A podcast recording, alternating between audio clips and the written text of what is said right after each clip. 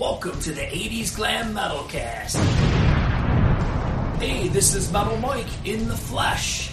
And in this episode, we talk with Motley Crue historian and author Paul Miles. He talks in depth stories of Motley Crue. We also get into some of his books, like Crue Words. It's a Motley Crue puzzle book. And his series Chronological Crue. This guy probably knows more about Motley Crue than Motley Crue know about themselves. Now, we kick things off with the age old question Did Vince get fired or did he quit? And you'll see it's not a simple one to answer.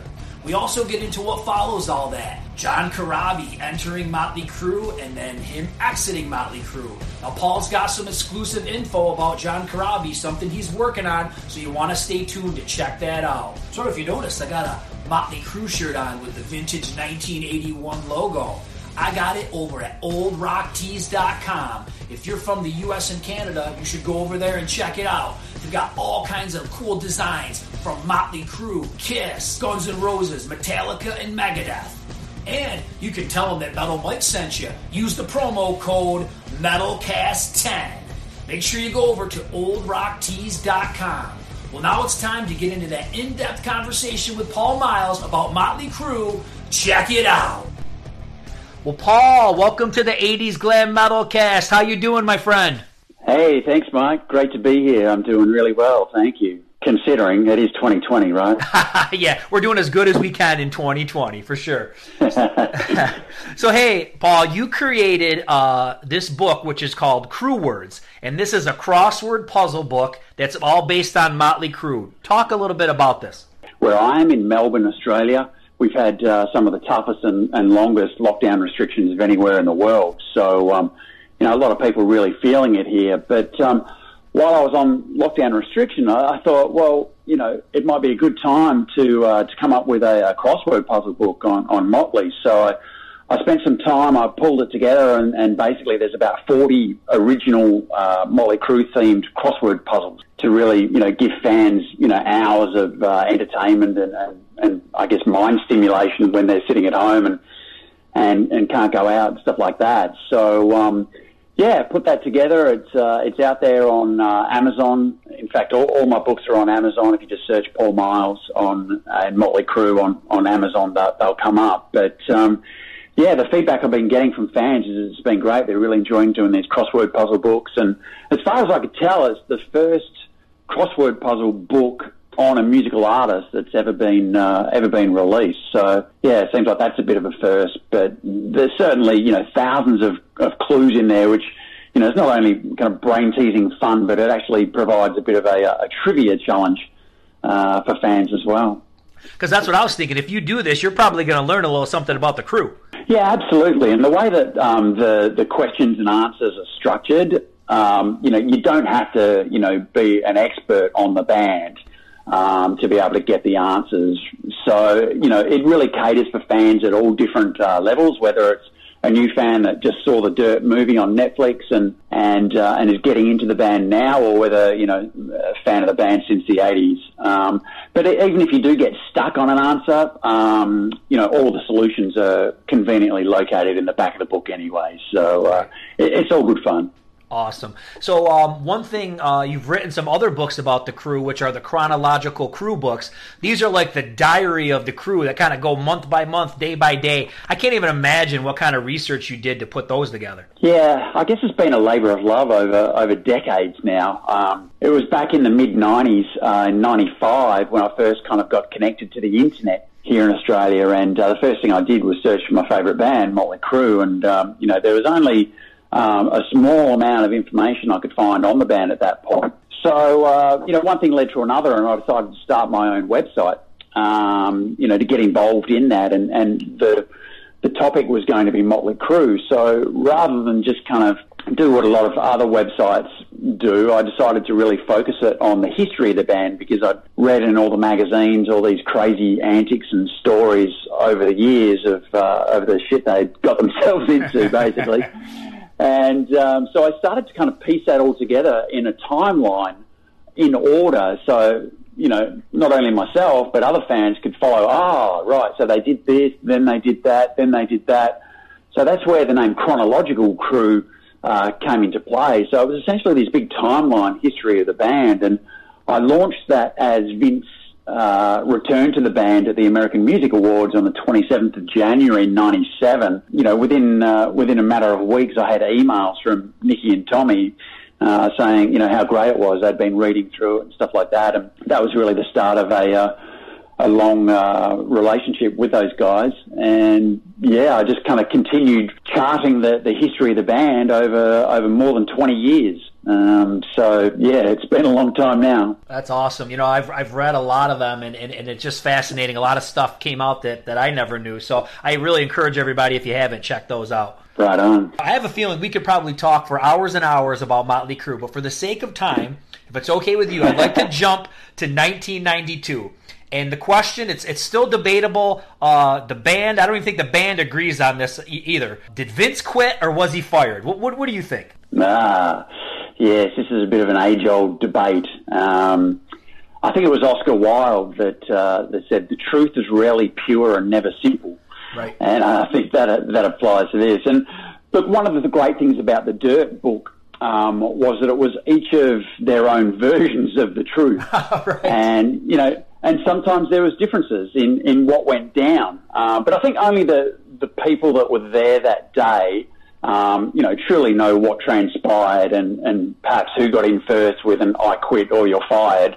But of course, recollections change over time as well. But I think it's fair to say that, you know, it was very emotional at the time. There was lots of anger and it was a case of, you know, fuck you and fuck you too and, right. and stuff like that. But I think really to kind of understand the situation properly, you've kind of got to go way back in time, and it, because it had been building for a long, long time. I mean, even so back as far as the first year that the band was formed, that Christmas um, of 1981, you know, the band played a, uh, a show at the Country Club in LA, and you know, some fans might have heard the stories about they had a stolen Christmas tree and they, you know, kind of hung uh, beer cans on the Christmas tree and snot and hypodermic needles and all that kind of stuff, and set the uh, the Christmas tree on fire uh, before they went for that show at the country club. But another thing they had planned was uh, Vince had a Santa suit made for that show, um, and you know people will know that they were going to call the band Christmas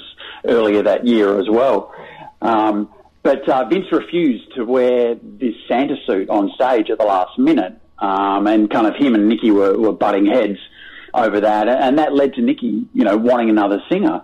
As the story goes, and, and apparently Stephen Pearcy uh, did actually rehearse with with uh, the other guys and was offered the position, but he he declined it, preferring to stay in Ratt. So I mean, even back as their first year, there was kind of tensions uh, with Vince, and I, I think that's kind of been a bit of a, a constant throughout. And of course, we know when he went to jail with his vehicular manslaughter charge and stuff like that, there was a lot of tension and Sure. stuff like that. But I guess if you fast forward it to the Dr. Feelgood era, you know, the band had a number one album uh, that went four times platinum, hugely successful tour throughout 89 and 90 as that decade closed out. But the guys were just burnt out uh, from so much time on the road. So as it got into, um, into 91, uh, their manager, Doug Thaler, was really keen, you know, on the band uh, taking a long time to work on their next studio album um, because it was going to take a lot to kind of top Dr. Feelgood since it was such a, a, a big album. And they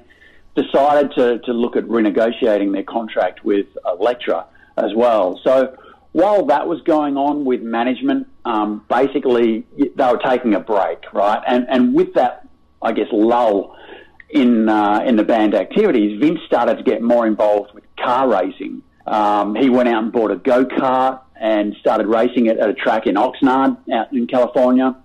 Um, he even went to a racing school in uh, in Florida and and then progressed to, to racing Formula Fords and, and eventually moved into Indy Lights. So he was starting to get involved in, in this whole racing car scene, but also at the same time he was starting to drink again as well. I guess, you know, not having so many commitments with the band, um, you know, was kind of leading to that. But, but when they were getting together and rehearsing for the album, uh, Vince was, you know, apparently often coming in drunk um, and, you know, leaving early to make out with, with different girls on the way home. And, you know, the main one there being uh, a young porn star, Savannah. Um, and, and, you know, this was kind of when his wife, Sharise, was at home pregnant, uh, as well. So, yeah, he was kind of womanizing and, and drinking again and stuff like that. And, I mean, Vince even says in his own book, Tattoos and Tequila, um, that the night that his daughter Skylar was born, you know, he, he left the hospital and, um, and he went to Savannah's apartment instead. Um, so, you know, he wasn't really in a, in a good place. Um, and that just escalated, you know, through to, to like May, um, when their manager, Doug Thaler, phoned Vince and told him that he's not welcome uh, at, at rehearsals until he, he cleans up his act again. So, you know, so there was warnings even, you know, at that point, you know, in the middle of 91. But what did Vince do? He, he, he took off to Hawaii with a porn star and, and maxed out his credit cards. Um, and then when he got back, um, he kind of calmed his wife down, uh, but then went out to Tucson and, and checked himself into rehab. So he did a stint in rehab. Apparently, the band went and visited him out there in Arizona and uh, and really tried to encourage him to to kind of you know make the band his priority again.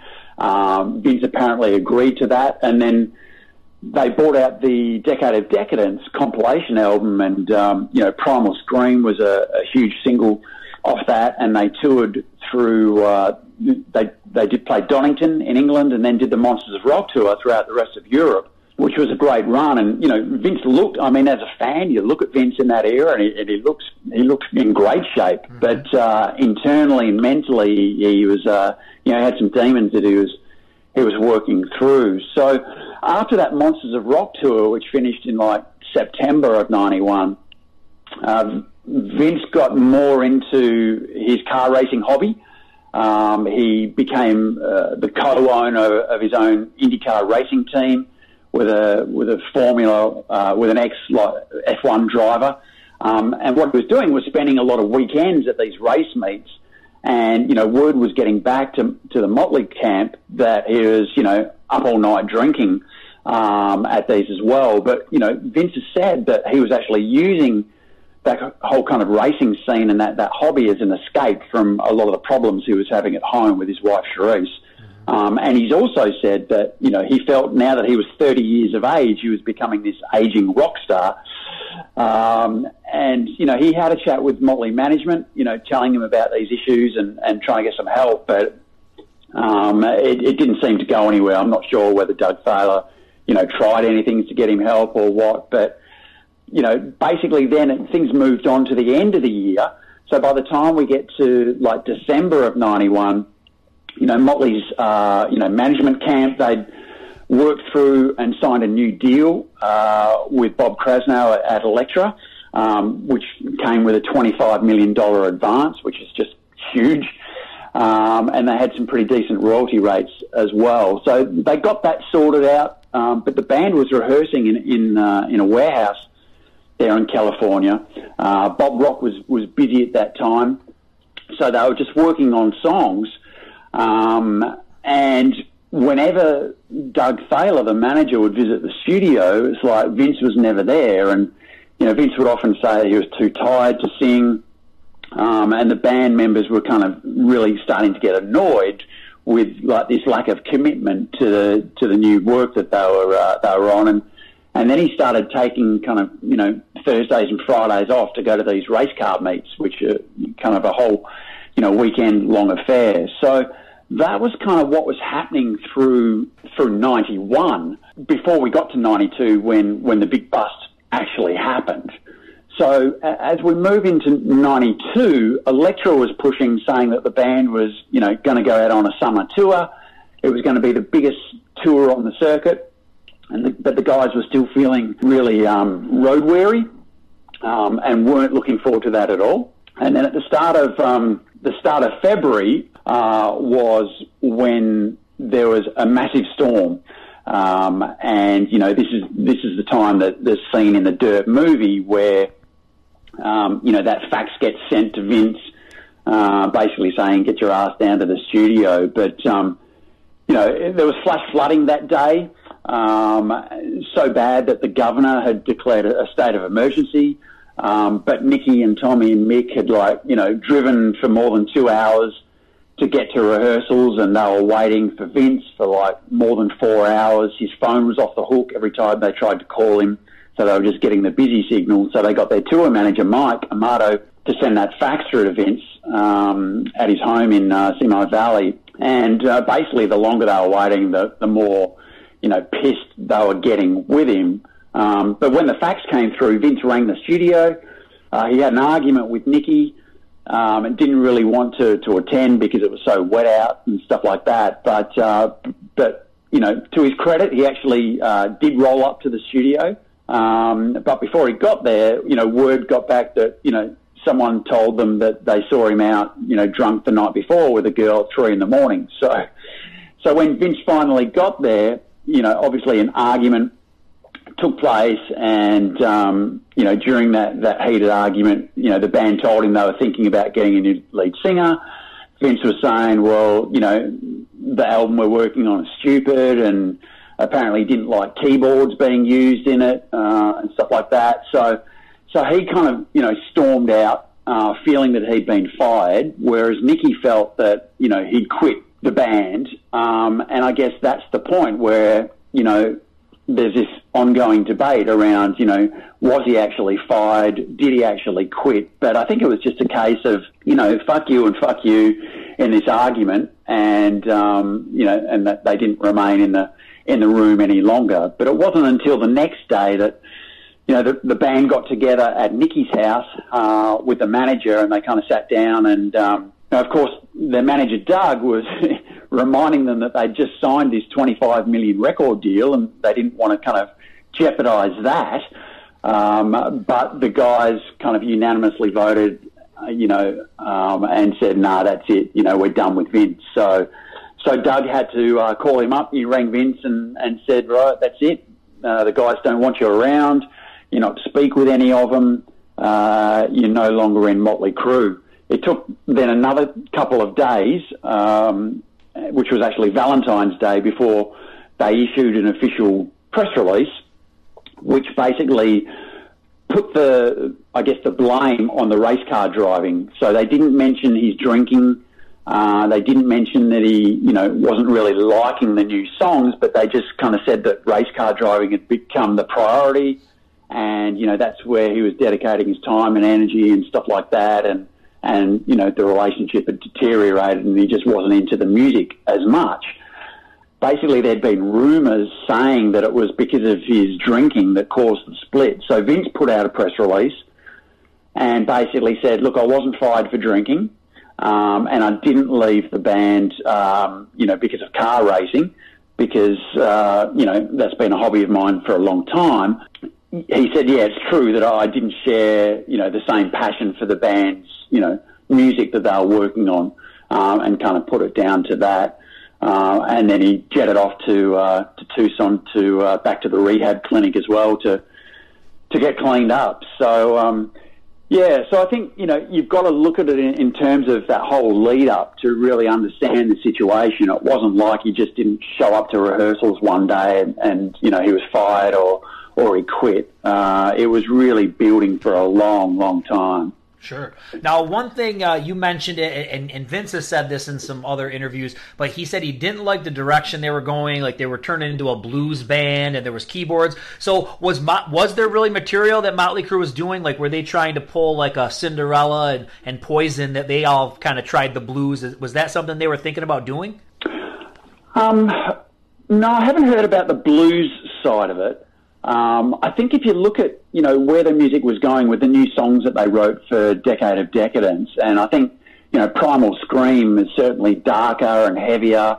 You know, lyrically, Nikki's talking about you know um, it's not kind of the whole party songs uh, of the '80s. It was starting to get darker, and you know, and, and that came out towards the end of '92. And I think if you if you think about the music scene back in that time as well you know, in terms of what kind of metal and rock bands were popular, you know, the whole scene was changing.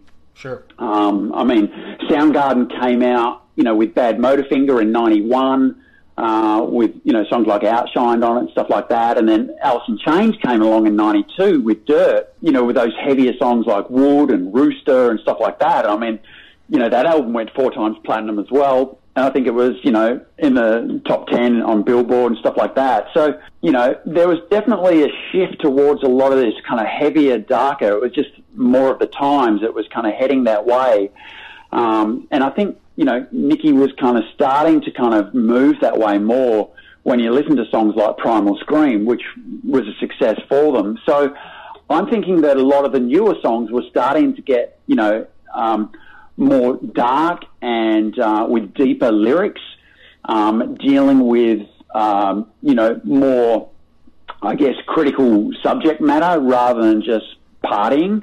Um, and, and, getting more aggressive and, and more complex. Um, I think he said at one point that some of the songs were in the vein of like old Black Sabbath, which I, I, guess is that kind of heavier and darker and, and the different arrangements, not just straight up kind of pop rock standard uh, structure.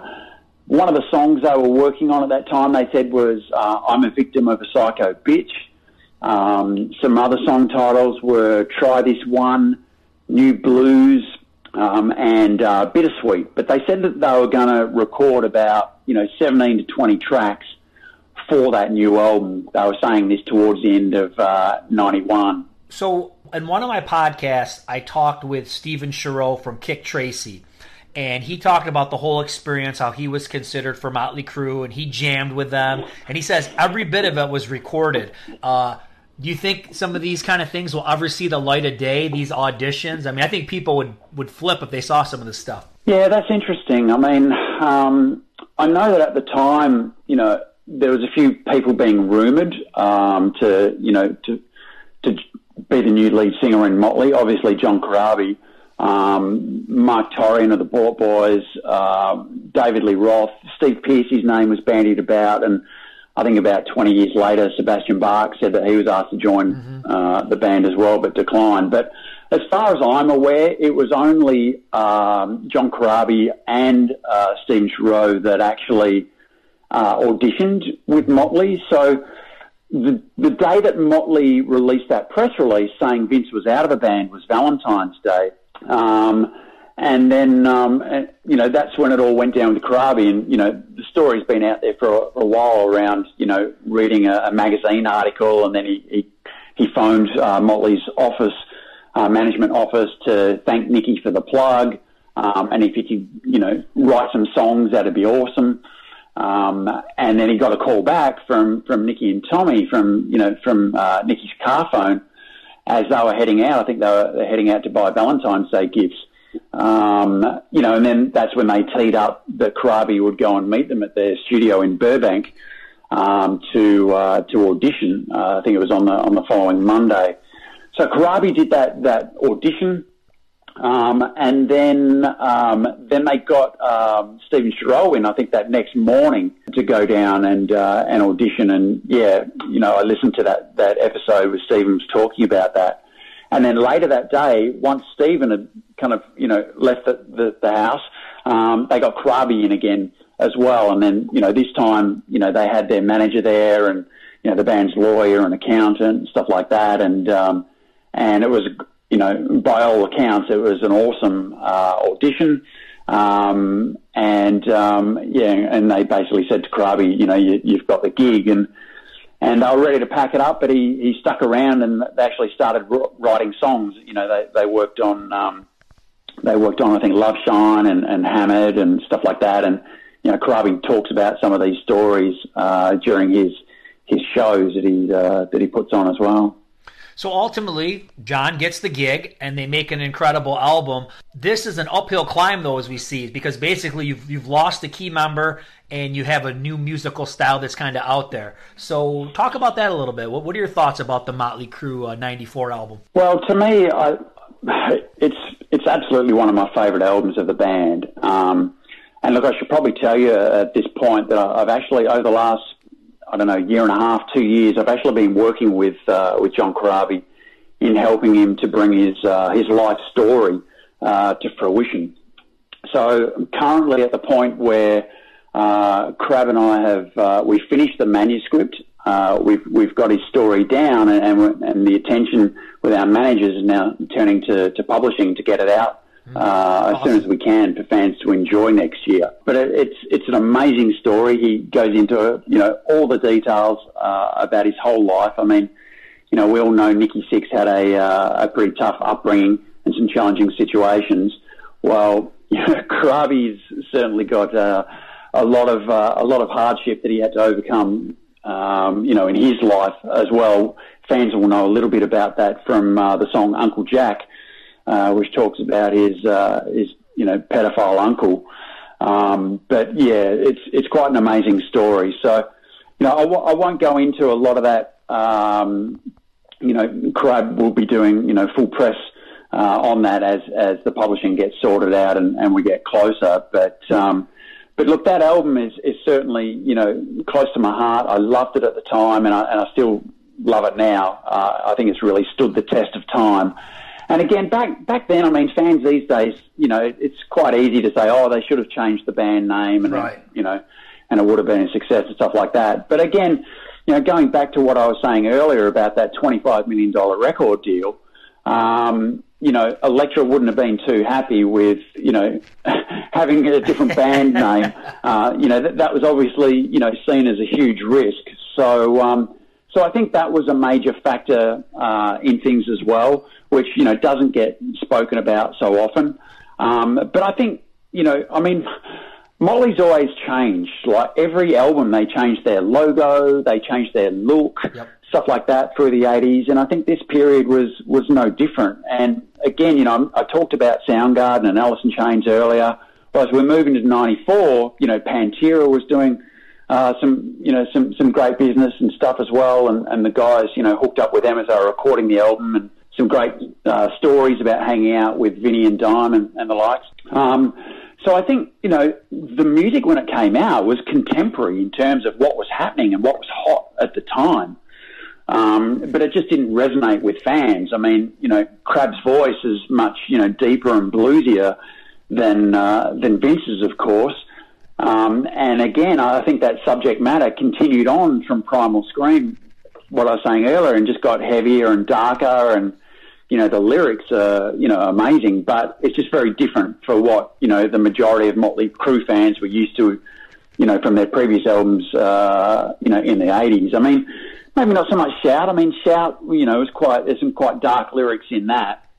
Um, but certainly, you know, moving away from that through through theatre, um, I mean, it's fair to say there's always been dark lyrics. I mean, even a song like, you know, You're All I Need of Girls, Girls, Girls might sound like a sweet, you know, power ballad, but, uh, you know, it's very dark lyrics when you, when you dig deeper. So, look, I, I, I certainly love that album. Um, it's a real shame that the tour, uh, didn't do as well as what everybody hoped mm-hmm. and, um, you know, and, and got cut short you know, basically by the time 94 uh, was up, you know, the band finished, they, they played like one small gig at the start of 95 just out in Pasadena. It was just like a, a benefit show. But, you know, basically by the time 95 came around, they were, they were done on that album cycle.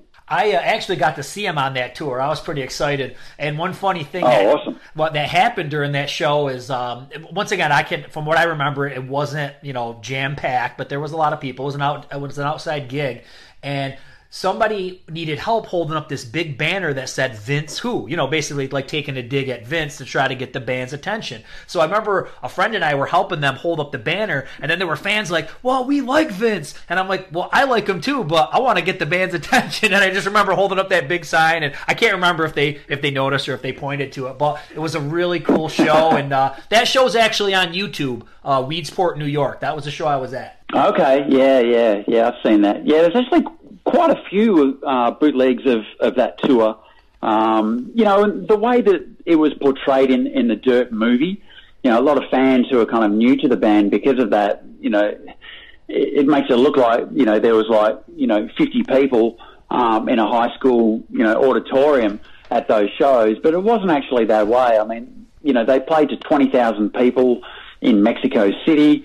They sold out the Budokan in Tokyo, which I think is about 14,000. So they certainly had some big shows. But when you look at, you know, a lot of those bootlegs like Weedsport, like uh, I think it's, you know, Deer Creek or Deer Park, uh, there's quite a few of them. You know, the crowd is a decent size. Oh, yeah. Um, but you know, that's not to say they certainly did have low spots as well, where you know there was just like no promotion because there was no one left at the record company um, as well to uh, to help with promotions. They all got fired and stuff like that. So it was certainly very up and down and patchy, and didn't do the numbers that they were expecting by by all means. But that's not to say that the shows, you know, were empty and didn't have a great atmosphere and great vibe. You know, you watch any of those bootlegs and. Um, it looks like a good rock and roll show to me. Oh yeah, I, I, had a great time, and I loved how they did the little acoustic bit there in the middle. Yeah, it was great. How great's that? I mean, yeah. you know, you think like, um, you know, like to get the chance to to hop up on stage, um, you know, with with your favourite band and, and sit on stage as they're playing, mm-hmm. you know, an acoustic breakdown part. I mean, so back to the drawing board. They're working on a, a new album, and the music's kind of going in all these different directions. And then ultimately, I think Elektra says that, like, hey, if we don't get Vince back in the band, I mean, we're not going to support this new album. So ultimately, you know, right. Out and, and Vince is back. It sounds to me, and, and, I think I read a little bit of this in the Chronological Crue. I mean, this album's pretty much in the can, and, and it's just basically taking Corabi's vocals off, and Vince has to sing it. Is that right for Generation Swine? Yeah, yeah. So as they as they kind of finished in, um, you know, touring that at the end of '94. Um, you know, a few months later, I think it was, you know, like March or so of 95. Um, apparently, there was a meeting um, with the CEO of Elektra's parent company, uh, which was Warner. This guy, Doug Morris, um, and um, and he was putting pressure on the new head of Elektra Records, which was Sylvia Rhone. Mm-hmm. Um, he was putting pressure in to get Vince back in the band because he was looking at the numbers of, you know, what the self-titled uh, album uh, did or didn't do, and he was like, you know, this isn't working. got to get, uh, you know, got to get Vince in the band. So Sylvia, you know, she was looking at it differently though. She was kind of looking at uh, Motley as more of a tax write-off. Um, and hoping they'd break up so that she can then, you know, allocate other funds, you know, to other artists. So, so what that kind of came down the line, and what they started doing was basically putting pressure on Corabi um, to become more of a star and, um, you know, telling him, you know, that he needed to do this and do that. And, you know, he goes through that whole, you know, story and, and, you know, the emotions of it all in his autobiography, which, which fans will enjoy reading. But, um, but that was really kind of the start of it, um, you know, in that kind of first quarter of, of 95. They were working on an album that they were going to call Personality Number Nine. Yep Um, which which would have been their ninth album if you include the Quaternary EP that they did as well. Um, so it was going to be called Personality Number Nine. They were recording it um, in the front living room of uh, Tommy's new house. They called that Tommyland Studios because there was like you know construction work. Tommy had just got together with Pamela Anderson at the time. Um, they started doing construction work on Tommy's house, so they kind of moved to Nikki's home studio uh, which he called Butt Cheese West, um, and they were trying to kind of, you know, do it, do it themselves to save money. Uh, they were working with Scott Humphrey, who had been the, an engineer on the Dr. Feelgood album, but he'd never actually produced a band before. So between the, the three of those guys, you know, trying to figure out all the tech side, uh, they were trying to do it and, and pay for it out of their own pockets. Um, since you know the last album was you know considered a, a commercial failure in terms of sales figures even though, you know, musically it's considered a, a, classic these days. So they were working on all this kind of stuff, but they, again, you know, with Motley changing every album, they were going for more of a, I guess, a futuristic kind of sound. Mm-hmm. Um, you know, and this was causing some frustrations as well when things were changing all the time because they were, you know, they, they twist knobs and, and change the sound on things, but they did have a lot of songs down. Um, there's a few of them on um, on YouTube. I think there's like a, a demo of uh, the song "Let Us Pray," which which did meet the the uh, the final Generation Swine album. There's a song called "Say Goodbye" as well. There's a demo of that. Um, these are apparently you know songs that they were working on uh, throughout '95. Uh, others like Black Box, "Take Me in Your Wings," "Melody," "Wrote My Name in Blood," stuff like that. So they did actually have a lot of that down, but you're right that there was, you know, push from the record company. Um, they got rid of Doug Thaler, uh, their manager that I was talking about earlier, and they got a new manager in by the name of Allen Kovac.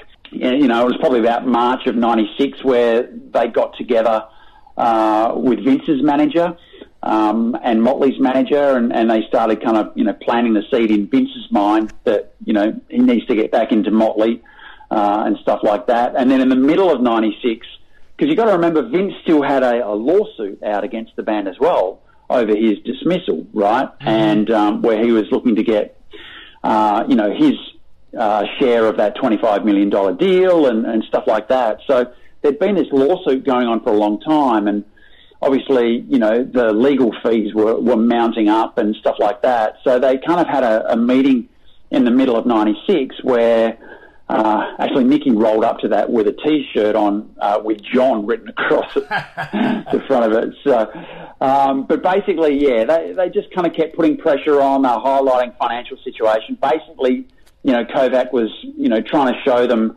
how they could make much more money uh, together with the original lineup than they could uh, apart, and you know, to kind of swallow old, you know, to bury the hatchet and, and stuff like that. So. Yeah, so then as it got more towards the end of '96, you know, they, they, were still working on songs, um, but yeah, basically they uh, they fired Corabi on uh, Friday the 13th, of September. They told him that he was no longer needed as their vocalist, uh, although he did, you know, stick around and, and help out. And, you know, again, he, he goes into all those details in the book uh, of what went down. But, um, yeah, eventually, yeah, Vince came back and, and then they released uh, the Generation Swine album, um, you know, in 97. I'm probably one of the few people on the planet that actually like this album, but I do like this album because I'll, I'll, I'll tell you why. I Mm-hmm. I think at the time it came out, I I mean I've always been into '80s, you know, rock, hair bands, whatever. I've always been into all that. But at that point, even myself, I was starting to ex- listen to different kinds of music. I liked electronic music and industrial music, and I kind of liked what Crue did. I liked how they kind of took their their old sound and, and kind of modernized it and tried some different things. I I'm not I'm not trying to say people that this album is as good as the Beatles' White album, but it reminds me of the Beatles' White album because it's kind of like okay. all over the place, you know, and and everybody's got like a little individual moment for the most part. Like Nikki's got Rocket Ship and Tommy's got Brandon. And I'm not going to say that I really care for either of those songs, but the whole thing as as a one, I just I like it, and I think some of the stuff's very cool and very dark. You know, um, let us pray, yeah. rat like me. Uh, is there anybody out there? And I think if the production was a little bit different on some of those songs, and it was wasn't like you said, you're talking about how they're turning the knobs and they're making everything sound crazy. Yes, that was the times, but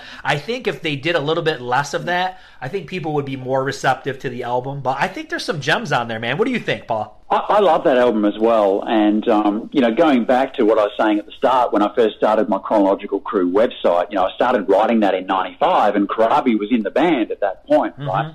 Um, and then, you know, I launched my site basically uh, at the start of '97 and it was, you know, only a few months later that they released the Swine album. So for me, that was like a big moment uh, for me and Motley um, at that time. So that album is kind of close to my heart in many ways because it was the first album that, you know, I had the website up and running for mm-hmm. and I was tracking everything that they did and, and reporting on that to the fans kind of live as it happened.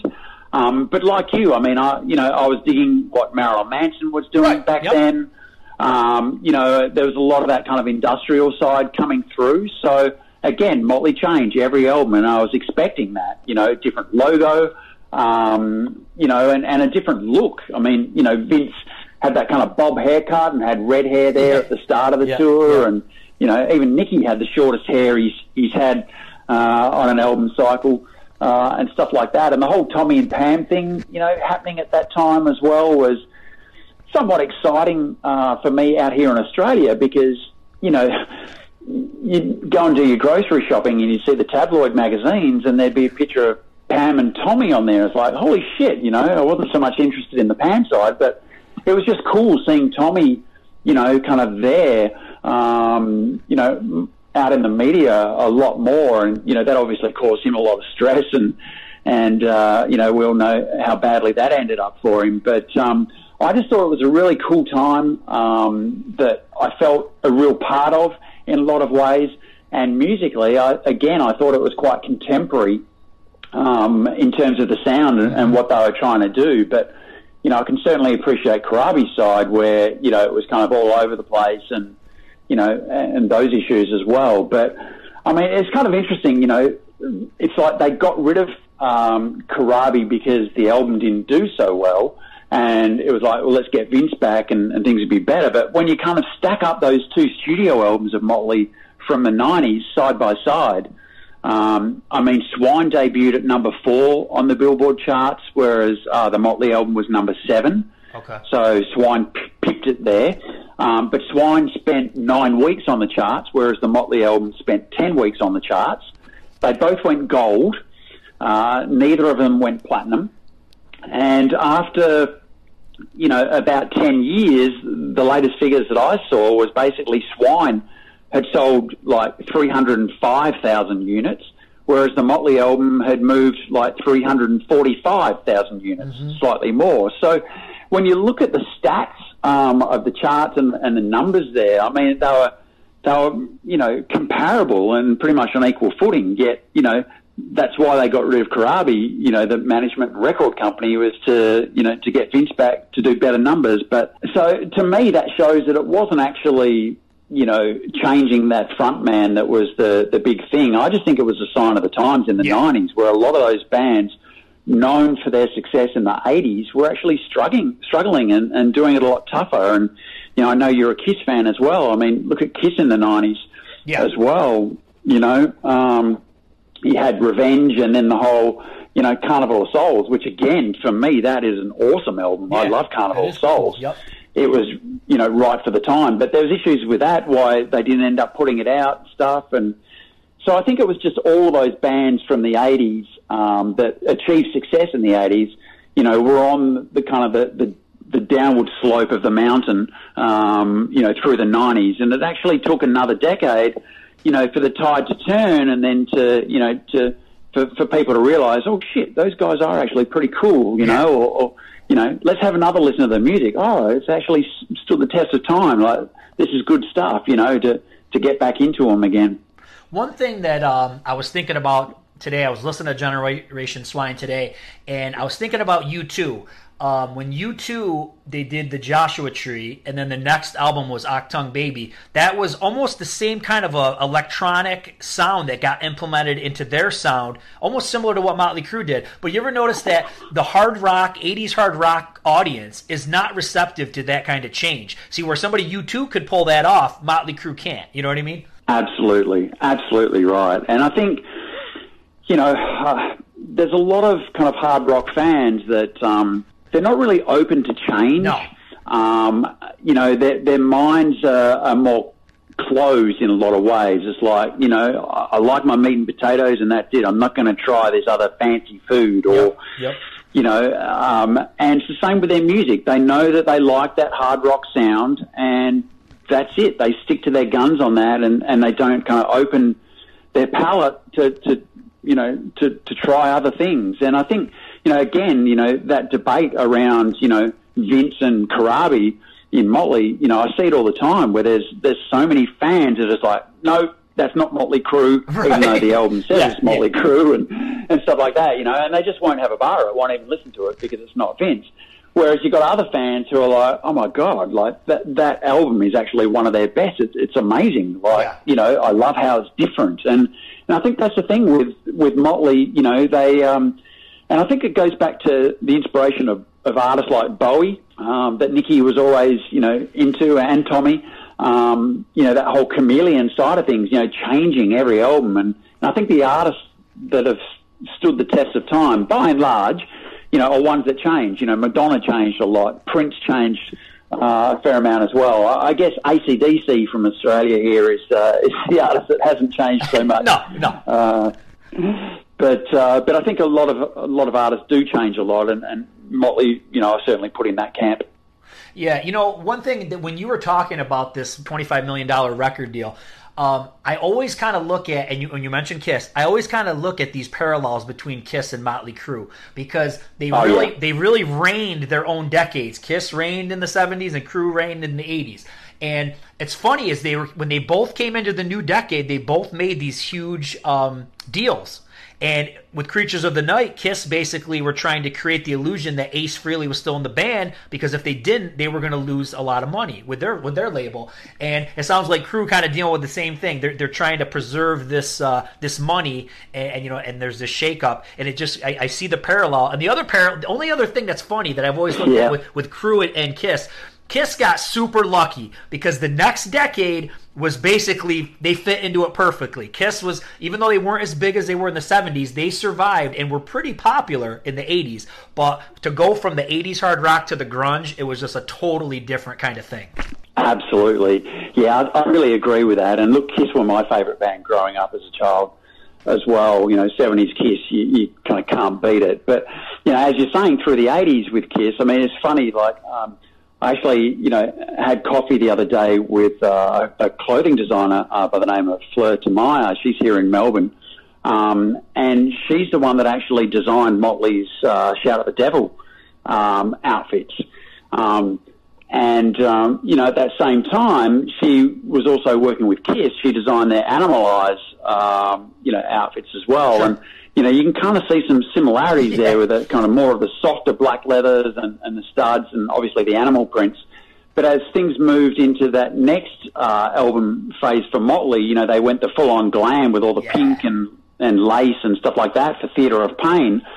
Well, Fleur was working with uh, with Kiss for their Asylum tour, and you know, that was so much more colourful as well. Paul with his like pinata pants and, you know, and all that colour. Yeah. You know, which again was contemporary of what was happening. You know, you look at bands in the UK like, I don't know, Thompson Twins, you know, everything was that bright and colourful kind of 80s in the middle of uh, 80s there. So again, it was what was happening at the time. But, um, yeah, I might be working with Fleur next to kind of bring her stories together. A lot of stories, you know, which will go Kiss and Motley and all the other great artists that she's worked with. Oh, that would be a fascinating one. Well, Paul, man, I really appreciate your insight. I think people are going to love hearing all this about Motley Crue, and I can't. I'm sure people are just going to be blown away when they read this Corabi book. Now, this will be out. You thinking next year? Yeah, I'd say it'll be next year. Uh, attention's just turning to publishing now. We didn't want to. Um, we didn't want to write the book with any kind of publishing pressures of any deadlines or anything like that. We just wanted to kind of get the stories done in our own good time which we've done now. So now our managers are kind of looking to, uh, you know, find the right home for it in terms of publishing to get it out there. But uh, I can't see it being out this year. You know, it feels like it's almost Christmas now. Yeah. So um, it, it'll be next year at some point, hopefully sooner rather than later. But it's definitely going to happen. And to get um, the chronological Crue books and the crossword book, that Amazon is that the best place to go, Paul? Yeah, just head to Amazon um, and uh, yeah, just just type in you know, Paul Miles Motley Crue, and uh, you'll see all my Motley books will come up, including the uh, Crue words, the uh, the crossword puzzle one. Awesome. Well, hey man, thanks so much for your time. Hopefully, we can do it again. I think we could talk another hour. I think. yeah, anytime. Hit me up, Mike. It's been great chatting with you. You be safe. You be too. Well. You too, Paul. Thanks so much. Well, that was a great interview with Paul. Make sure you check out all his books on Amazon.com. And don't forget about Old Rock Tees and that promo code METALCAST10. 10% off your complete order. And last but not least, don't forget to subscribe to the 80s Glam Metalcast. Rock on!